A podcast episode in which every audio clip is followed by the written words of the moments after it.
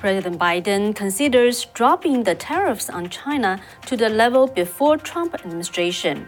What could be the consequence of that? The United States is the only country willing to sell large equipment, large weapon systems to Taiwan. But why the current arms sales policy is misguided and would weaken Taiwan's defense?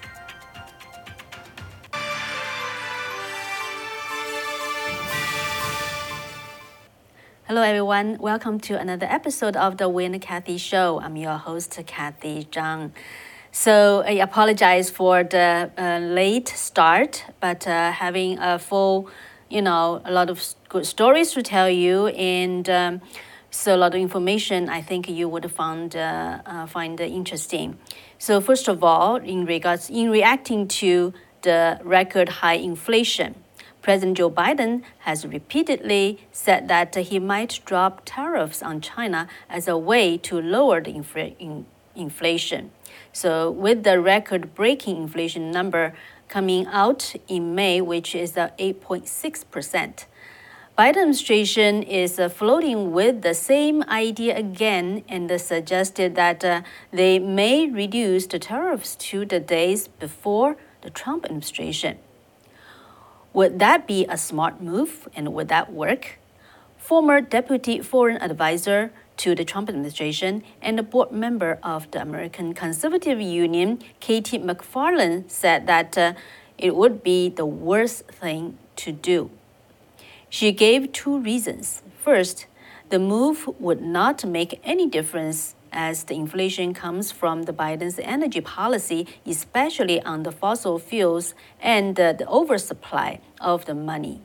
Second, she believes this would send a very bad message to the Chinese government that they can do anything and get away as they know the United States is so nervous about the inflation.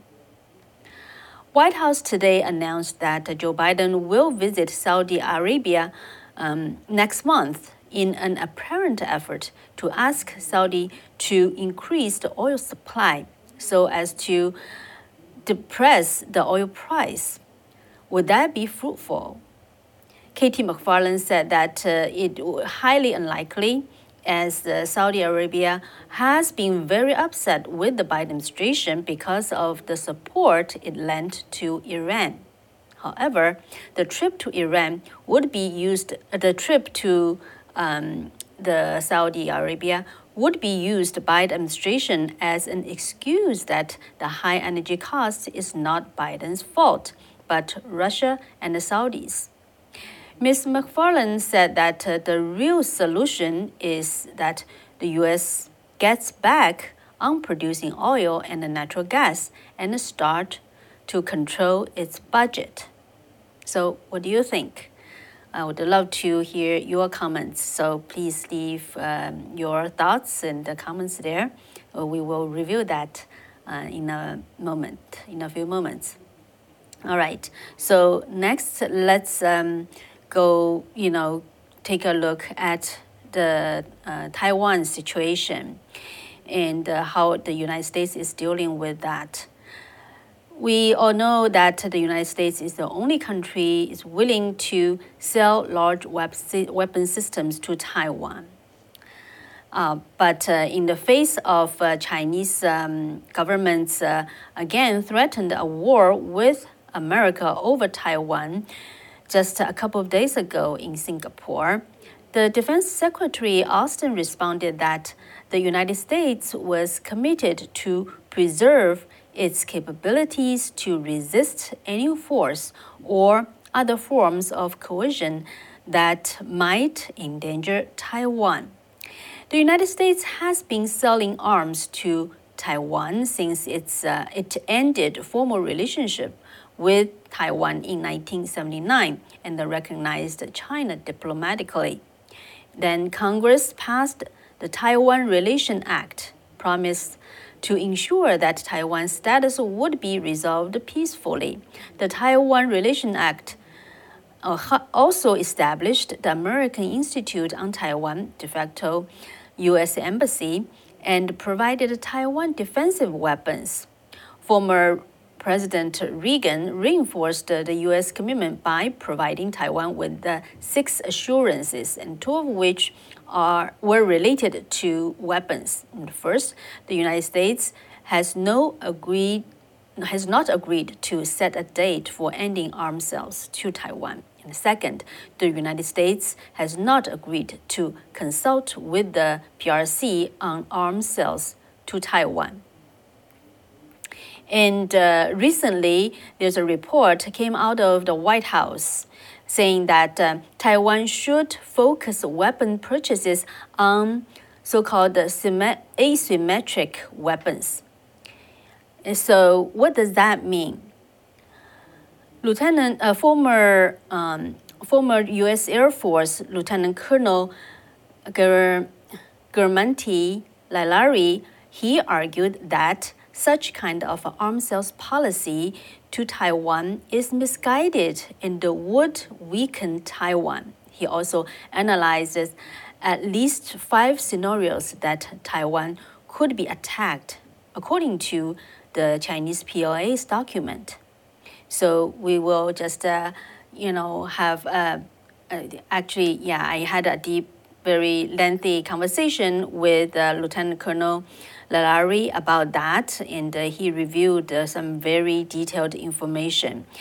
And uh, as you may remember, Lieutenant Colonel Lailari is a retired U.S. Air Force Foreign Area Officer and worked for the Assistant Secretary of Defense before, and he is currently a Taiwan Fellow by the Taiwan Ministry of Foreign Affairs and is doing research at the National Chengchi University in Taipei. So, first of all, because um, uh, Lieutenant Lailari's uh, argument is that uh, this policy is misguided. So, um, what's the what does um, the U Department of State and also the Department of Defense mean by the asymmetric weapons, and uh, why is uh, it, it has problems. So let's take a listen. The word asymmetric means that one side has something more than the other. Mm-hmm. Uh, let's say, for example, in the case of Taiwan and the PLA, the PLA has, let's say, more fighter aircraft uh, than Taiwan. Um, in other words, there is asymmetry between the PLA and the Taiwanese military. And I've given some examples of asymmetric weapons. For example, during World War II, as we all know, that the uh, United States convinced the Japanese to stop the war because of the dropping of the two nuclear weapons on Hiroshima and Nagasaki in 1945. That was an example of, of using asymmetric warfare against Japan to compel them to the emperor to tell everybody to stop fighting. Uh, so that that's an example. The United States government is trying to convince Taiwan that it needs the weapons that it's giving Ukraine to fight its war. So the weapons that the United States is giving to Ukraine are small tactical weapons that are useful with small groups of individuals, military people, to use against the Russians. For example, the Javelin anti tank missile is used by a few uh, soldiers who can sneak around, and if they see a uh, tank or armored personnel carrier, they can shoot at it and it will be destroyed. Same thing with fighters. Uh, the United States government and other countries are giving Ukraine Stinger missiles, which are anti aircraft missiles again, these are man portable anti aircraft missiles that, if the Russians were to use aircraft in a low altitude attack, let's say it's called strafing, when the plane comes down and shoots machine gun bullets uh, or drops bombs at low altitude, the Stinger missile is, is effective against them. The Ukrainians used also um, some anti ship missiles to destroy the Moskva naval command ship in the Black Sea this is not man portable, but it's uh, a smaller weapon system. So the idea is that they want to uh, make Taiwan buy these kinds of weapons uh, so that when the PLA invades, it will be a painful type of war against the PLA. It's an, it'll be uh, an attrition war. It, it, will be bloody war, uh, just like what's happening in Ukraine. So, what's the real problem with such kind of uh, asymmetric warfare? So, the problem with this is that the United States government appears to be not only wanting the Taiwanese government to buy these kinds of weapons, but they want them to only buy those kinds of weapons. So the problem with this is that that assumes that the PLA is going to invade Taiwan like Russia did. So the formula would work as long as at some point in the future the United States military were to inv- intervene because otherwise the mass amounts of people, weapons, and material uh, that could be used against Taiwan, eventually the Taiwanese people would be taken over uh, just because PLA is so much larger uh, than Taiwan. So if you ask the military advisors right now about what's happening in Ukraine, uh, if, if the Ukrainians are going to win the war, um, that's debatable um, because what's happening is the Ukrainians are causing a lot of uh, damage uh, to the Russian military. But the Russian military has occupied a large portion of eastern Ukraine, and they're not leaving, like I said, because mineral resources there.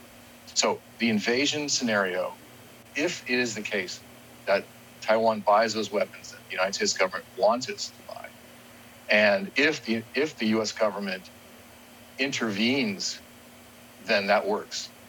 But if the U.S. government doesn't intervene, then what the U.S. government is asking Taiwan to do, basically, is to suffer tremendously because the invasion will uh, be very bloody and anybody who's fighting will be killed or captured. So, what I argue in my article that you mentioned is that given the fact that the United States government has not committed to defending Taiwan, and even though Biden might have said, you know, we will help Taiwan, uh, that doesn't guarantee that the United States government is going to militarily intervene, just like it has not militarily intervened in Ukraine. It has only provided weapons. So the problem with this scenario, let's just say that this continues, is that I, I believe your audience would recall that the weapons that we delivered to Ukraine only occurred in mass, in large quantities, once the Russians invaded. Now, the problem with this scenario is that if the PLA invade Taiwan, it is my argument that the PLA will prevent anybody from providing weapons to Taiwan.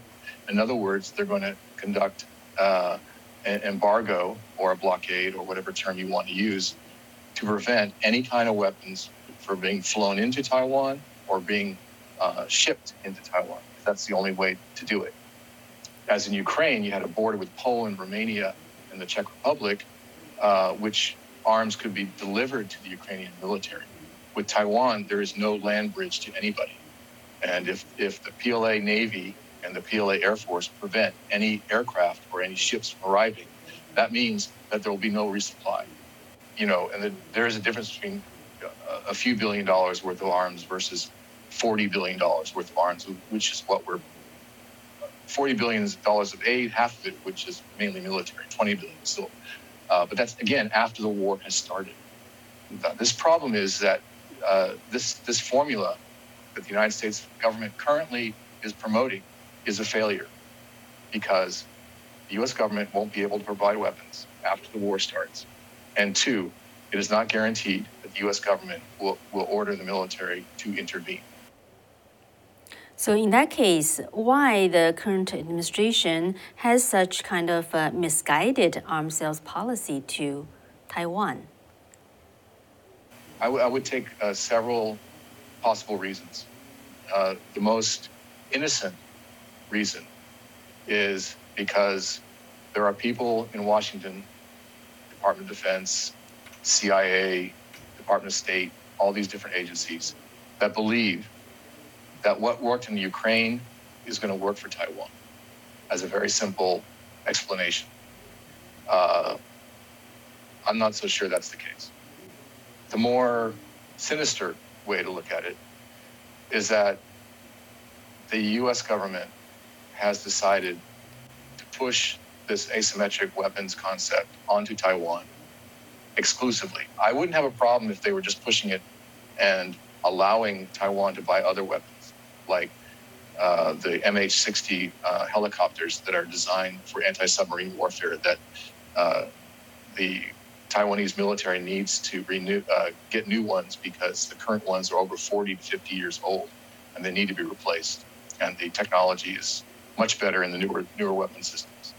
Um, or the E-2D airborne early warning and command and control aircraft that they want to buy. That these both these weapon systems were denied by the Biden administration. So if the Biden administration had allowed Taiwan to buy it and was encouraging these other weapons, that would be no problem. But by denying these weapon systems, it forces me to believe that there's something else going on. And that something else going on is perhaps the continuation of the policy that President Obama had against Taiwan in terms of preventing them from buying weapon systems that, let's say, the Chinese government, the communist Chinese government, might not like as much. Um, and this tradition was originally started by former President Carter when he uh, broke our relationship with Taiwan, giving Taiwan only two week notice that we were going to cease our relationship with Taiwan.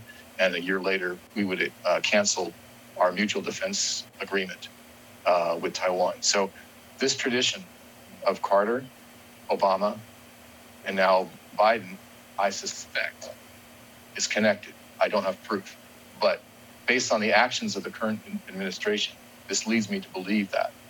Uh, and by forcing the Taiwanese government to only purchase asymmetric weapons means that they won't be able to defend themselves in other scenarios besides the invasion, which I'd be happy to go. President Trump, did he had a different uh, approach on that? Yes, he allowed um, pretty much any weapon uh, system that they asked for. For example, uh, the Taiwanese government asked to purchase an additional, I believe, 66 uh, F 16 fighter jets that were, uh, they call them uh, the highest fourth generation fighter that there is, level 70, they call it. And so when the Taiwanese government asked to buy it, he approved it. No problem. President Obama had denied Taiwan from buying that enhanced F 16. So, yes, in, again, my opinion is based on the evidence that I see uh, is that President Trump was allowing uh, Taiwan to buy pretty much any weapon system that they asked for. Uh, you know, obviously, he's not going to sell them a nuclear weapon, but he's willing to uh, sell them weapon systems that will that would uh, address the other scenarios besides invasion, which they're worried about. Uh, for example, the F-16s are not only useful against invasion, but because they can have harpoon missiles placed on them that, that can be shot at ships coming to invade. They can be used to shoot down aircraft from the PLA. Uh, they can do a lot of different missions. Um, they can also attack the PRC. They can reach the PRC and bomb the cities along the coast, military bases, etc. So it's both a defensive and offensive weapon. Um, what the Biden administration is asking Taiwan to do is only buy defensive weapons, uh, which puts Taiwan in a difficult situation if the PLA decides to use another method to take over Taiwan. So, according to uh, Lieutenant Colonel Lailari, the current arms sales um, policy that the weapon sale uh, selling to Taiwan could only deal with the situation that uh, the Chinese PLA invade Taiwan. But uh, according to the PLA's document, um, the uh, Lieutenant Colonel Lailari believes that uh, actually the PLA are considering possibly some other scenarios, other methods to attack Taiwan. So, what are those possible methods? Okay, so based on a variety of people's research, including including uh, Ian Easton, some think tanks, and uh, some other analysis, there are at least five scenarios. And I just want to remind uh, everyone that the five scenarios that I'm going to describe can be used individually or in combination. Now, these are the known scenarios. And I'm going to mention some of the ones that might be available but are not discussed. The first one is what they call joint firepower strike operations. Uh, it's basically missile strikes and airstrikes against targets in Taiwan, mainly against the political leadership and the military bases. In other words, the PLA would strike to try to take out the government and the military. Once they've done this, they would argue for surrender. In other words, there would be no invasion. There would be just a strike. Um, and none of the weapon systems that are currently being forced Taiwan to buy address this. Um, for example, missiles that would be used against Taiwan, there is nothing in that inventory that talks about an anti-missile system uh, because it is not tactical. It requires like a Patriot, or for example, some of the systems that Israel has, Iron Dome or David Sling, or, or even Arrow. Those are bigger systems and, and more expensive, uh, and would address a missile strike, a major missile strike against Taiwan. Uh, and the airstrike, these bombers could be flying very high, and they they can drop uh, missiles uh, and bombs that the Stinger uh, could not reach the, because the altitude was too high. Uh, so again, these weapons that we're forcing Taiwan to buy don't address this scenario.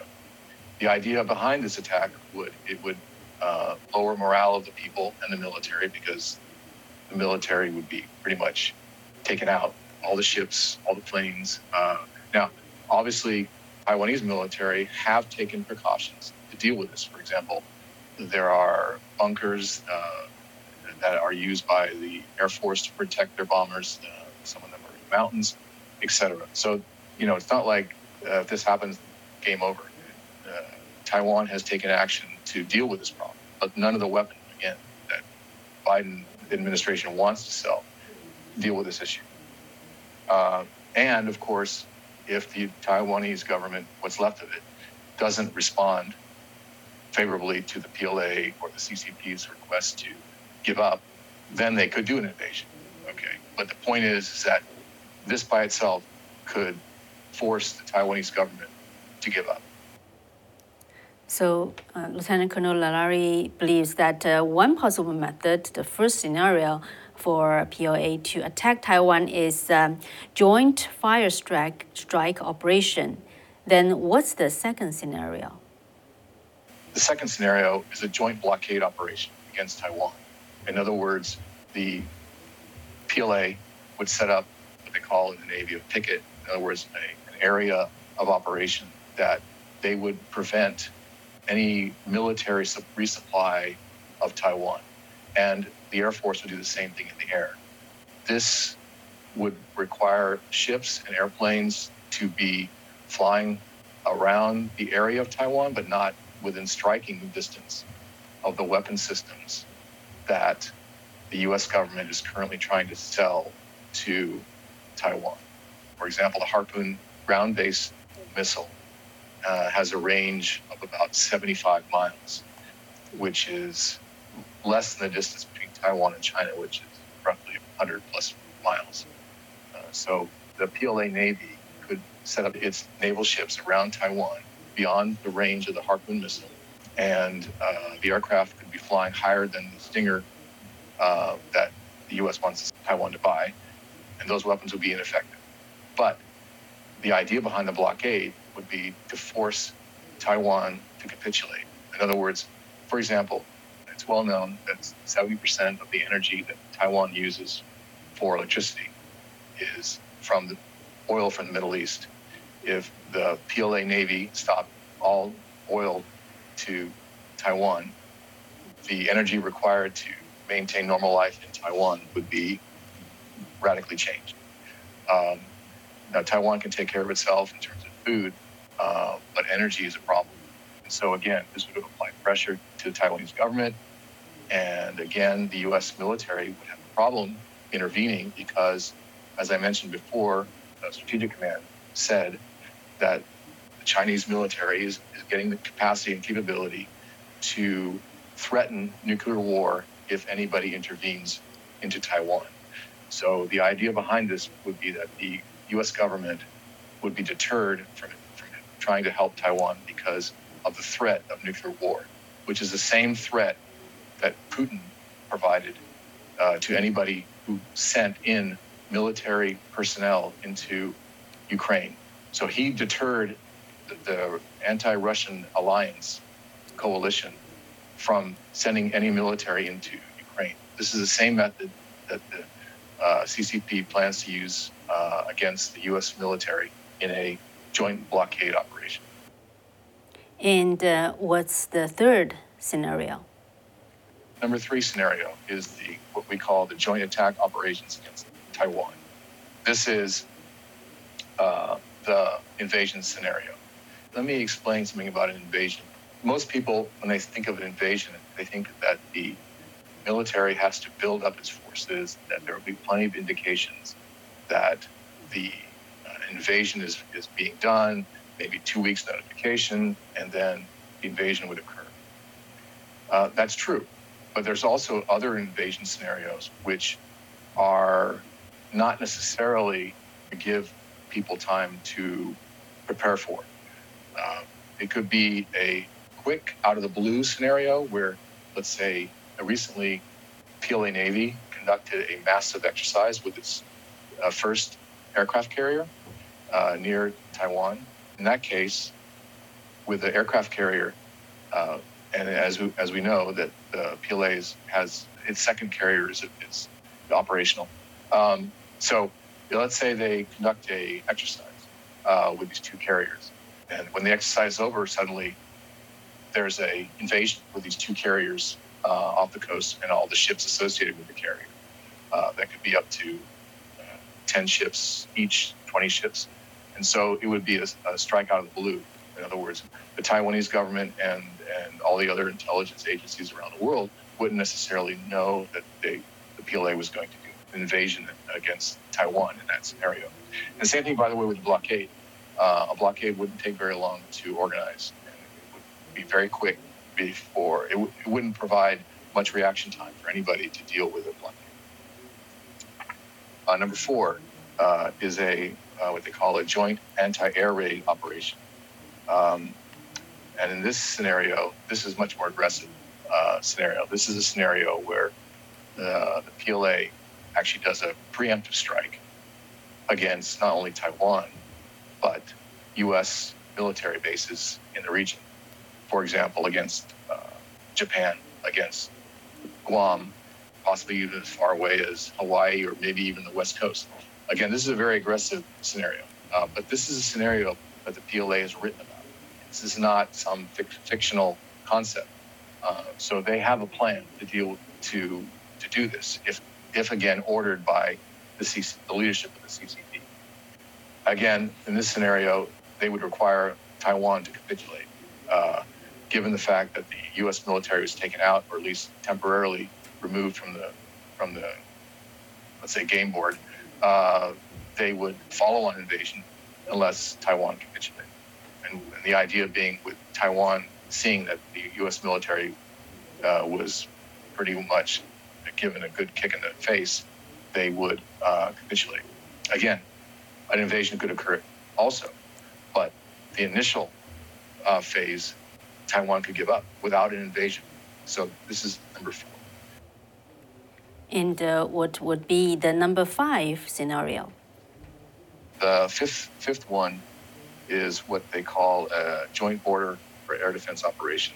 It's basically a scenario that the, mil- the military, the PLA, has done against uh, India, where there's skirmishes along the border, internal problems, uh, let's say, with a Tibetan uh, people who are trying to rebel against the uh, CCP and the PLA and, and its uh, security apparatus.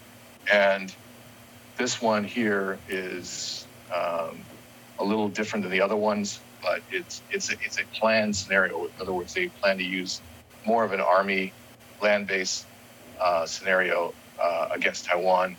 Basically, let's say a counterinsurgency uh, type scenario, where let's say instead of an invasion, they would, uh, let's say, have airborne troops come in or special forces come in and start conducting uh, operations on the island. Uh, again, the stereotype of invasions of a, bunch of ships, a bunch of planes, and you know, along the coast. Uh, this would be more uh, surgical operation, but uh, focused against military targets.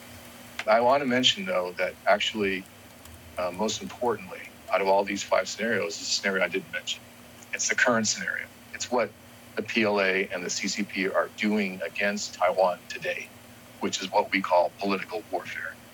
They're using everything short of war to intimidate, to uh, reduce morale against the Taiwanese people, the government, and the military. Uh, they're using propaganda, they're using media, social media, they're using uh, legal means to try to diminish Taiwan's voice. For example, recently we saw how the CCP prevented Taiwan from even attending the World Health Assembly meeting because Taiwan does not have a seat in the UN. But there are plenty of other organizations that were able to attend that are not state actors, they're non state actors, they're organizations. Uh, but the CCP prevented Taiwan from even sitting as an observer in, in these meetings. So this is the warfare that is currently going. Maybe some of your audience might be more familiar with the United Front mm-hmm. uh, operations, yeah. which include political warfare. And so right now, Taiwan is fighting uh, the CCP, in, uh, but not in a military sense, in a direct military sense, but in a legal sense, in a financial sense, and all these other dimensions. This is the current scenario that they're operating under. In fact, that the CCP is trying to erode idea of independence uh, in the government, in the people, in the military of Taiwan. This is an ongoing war. It's been going on since the very beginning of the conflict, which is, of course, in the early 1920s when the nationalists and the communists split uh, and the fighting has, has been ongoing. Now, the military is involved in this in the sense that the when the PLA Air Force uh, flies uh, missions close to Taiwan. It forces the, the Taiwanese military to respond uh, with detecting, with scrambling fighters. Uh, but in this sense, it is day to day. It, uh, let's say, uh, increases the number of hours that those fighter jets are flown, uh, which decreases their lifespan. And so this is a slow, slow, uh, slow method of, of defeating Taiwan. And it is the longest term fighting that they are dealing with. So, what uh, Lieutenant Colonel Lailari talked about the political warfare that the CCP has been um, going on, you know, has been doing that uh, to Taiwan. Indeed, is since the first day. And um, so, what's CCP's intention for doing such kind of uh, political warfare? What they call political destruction. They want to destroy the political entity that Taiwan represents. And they're also doing psychological intimidation, whether it's the, those aircraft flying uh, close by or their ships, uh, the aircraft carrier, all these exercises. Those are scenarios. But there are other things that it's doing too. For example, cyber war. They're, they're, they're constantly trying to uh, find ways to affect Taiwan. For example, recently there were some uh, cases where a TV station accidentally put up some announcements on their uh, on their screen, which indicated that there was a missile attack. It wasn't. Some analysts say that that was actually a cyber attack by the PLA to intimidate the people of Taiwan. It was a message. There are other scenarios that are not talked about uh, that could also cause the capitulation of Taiwan. I'll give you one. Um, when a nuclear weapon is detonated at high altitude, it causes what they call an electromagnetic magnetic pulse. Uh, that pulse is so powerful that it will destroy um, integrated circuits, uh, say on your computer or on your phone. It could be used, for example, it won't have any radiation effect uh, to the people below, but the electronic pulse will destroy electronics. And so um, that could be another scenario um, that is not discussed in their literature, but it certainly is a capability that they have uh, and they could use against Taiwan again to intimidate, to force capitulation of the government. And there are other possibilities that we don't know about that they probably have thought about. So the field is wide for them to give, to give them options. And I go back to my your original question about why the asymmetric weapons are a problem is because these weapons are only for one scenario, and actually I've given you seven. Uh, so if only one of them applies, it, it means that the other four of the actual military scenarios leaves Taiwan wide open for those other ones, and it makes it more vulnerable. And that's why Taiwan should be able to buy the weapons that it needs and it wants, and should not be constrained by the Biden administration from buying, again, the these weapon systems that they want, specifically the uh, E2D, command and control early uh, airborne early warning system, the helicopters for anti-submarine warfare. Uh, let me just give you a quick uh, idea about the, these helicopters. If the uh, PLA decided to do a blockade, prevent ships from coming into Taiwan, these helicopters would detect the submarines that the PLA Navy has. And so, with, with this notion, the Taiwanese military could destroy these submarines that are preventing shipping from coming in. That's why it's so important. And the, in the blockade scenario, these, these helicopters are very important. But the US government is not allowing Taiwan to buy them. So it, it makes it weaker in the blockade scenario. So I hope I've given uh, you a, a, good overview. Maybe it's too much, but uh, a good overview of what I, I'm trying to argue. So, yeah, Lieutenant Colonel Lailari just uh, break down the possible scenarios, what the Chinese PLA could do to Taiwan, and uh, he that's why he believes by for Taiwan to only buy the asymmetric weapons won't be able to handle uh, those type of um, different type of contingency. So how do you think? The United States is the only country is willing to sell large weapon system to Taiwan the Chinese Communist Party has threatened uh, economically and uh, using other sanctions on other countries friendly to Taiwan for doing the same. So, how Taiwan should deal with such kind of um, the current arms sales policy uh, from the United States and uh, with the possible contingency of a PLA attack Taiwan in different ways. Lieutenant Colonel Guermantes Lailari suggests that um, Taiwan should continue to pressure the United States and other potential brave countries to assist Taiwan with its defense needs. And he believes Taiwan should continue to ramp up its uh, indigenous weapons production and the training of its defense forces based on its needs and for all contingencies, not just one contingency and not as only directed by the current United States administration. Lieutenant Colonel suspects such asymmetric weapons policy that the current Biden administration is um, simply an extension of the Carter and the Obama administration's desire to kowtow to CCP's pressure and reduce the quality and quantity of weapons that the United States provides for Taiwan's defense.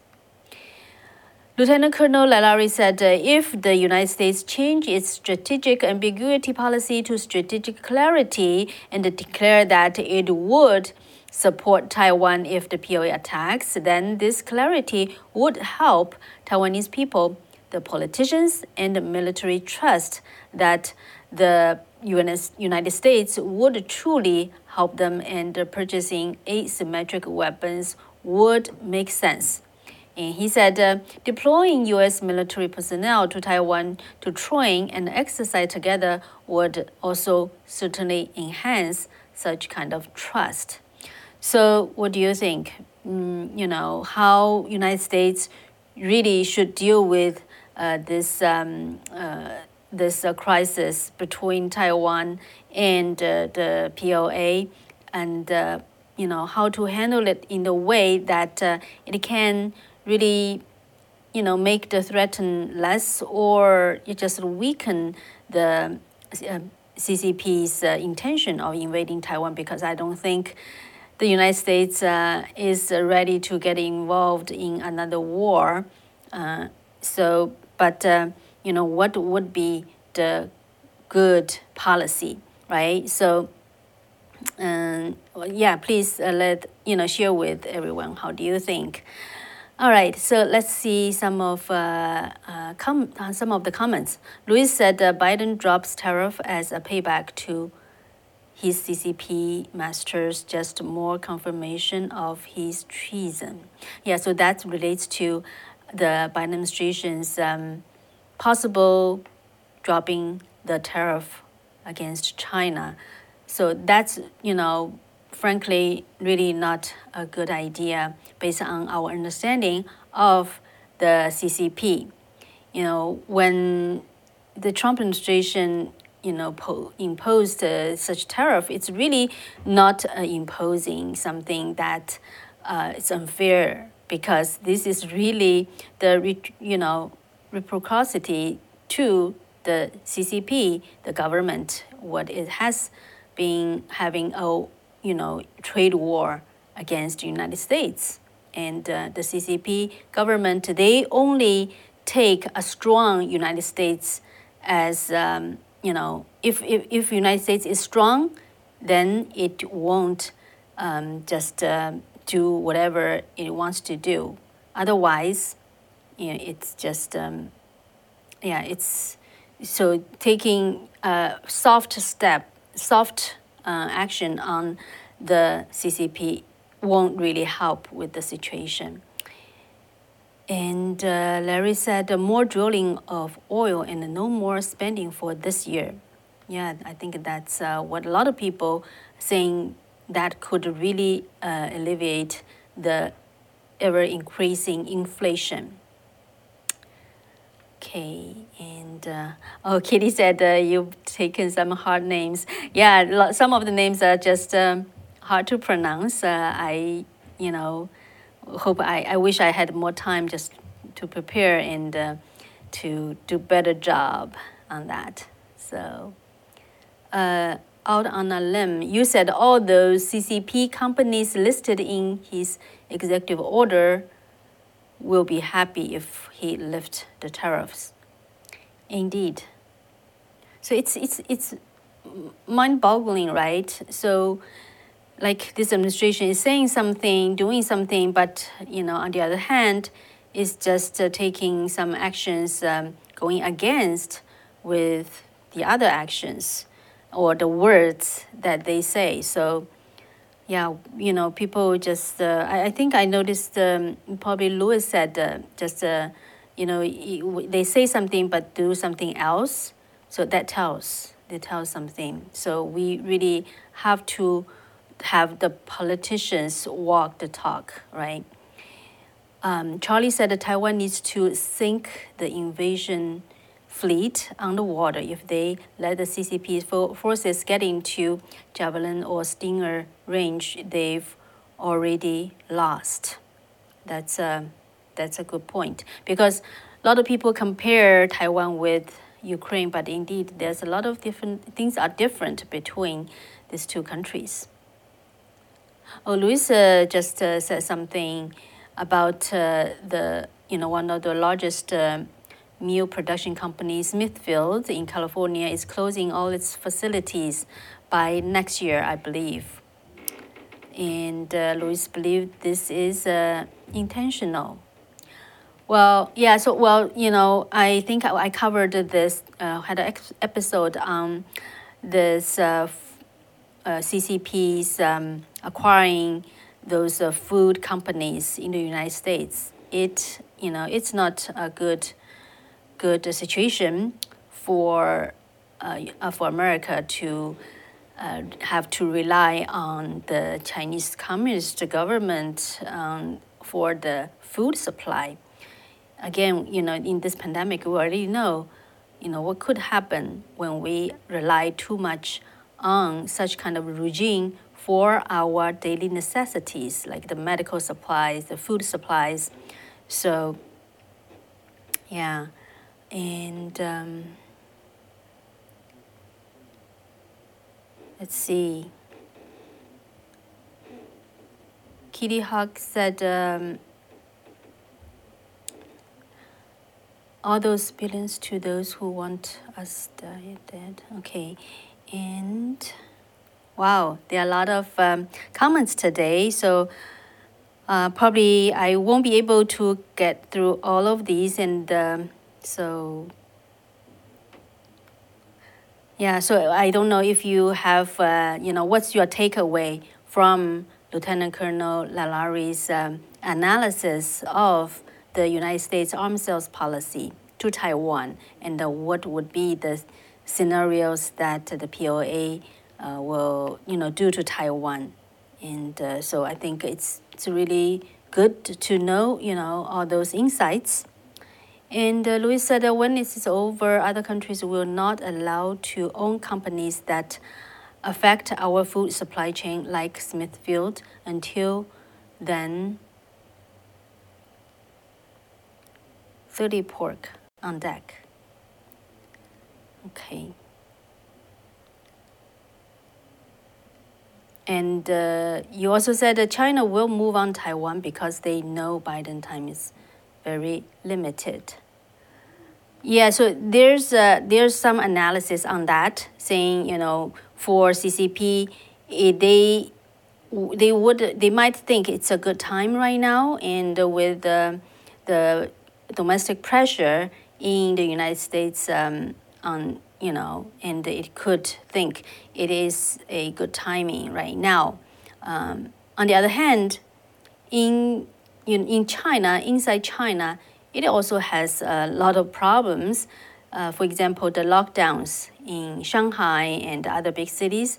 So it's, it's a really chaotic situation inside China. So the CCP has its own problem um, right there. So how would it, um, and, and it's got, you know, the Congress, the 20th uh, um, biggest meeting in the CCP is coming up. There has been a lot of uh, talk on the infights uh, between the CCP leadership. So yeah, in, inside China, there's also you know very very complicated situation. Would would it uh, just uh, you know what what's what it could uh, it do to deal with that and to weigh on its move on Taiwan? So it's it's gonna be very interesting. So I think what we have to say is um, just to wait and see. And um, sometimes the CCP, it uh, one way for its uh, resolve its infight is seek outwards, and uh, to find find another so-called common enemy for its people. So it's it's a, there's a possibility for the CCP uh, taking on Taiwan right you know very soon. Um, but um, yeah, the situation in the things about China is just not transparent, and uh, so yeah, we will see. Okay, I think uh, this is uh, and that's it for now for today, and uh, really, you know, very insightful comments, and uh, so I hope you also find my interview with Lieutenant Colonel Lailari also insightful and helpful. Okay. So, good night and take care. We'll see you on Friday. Bye bye.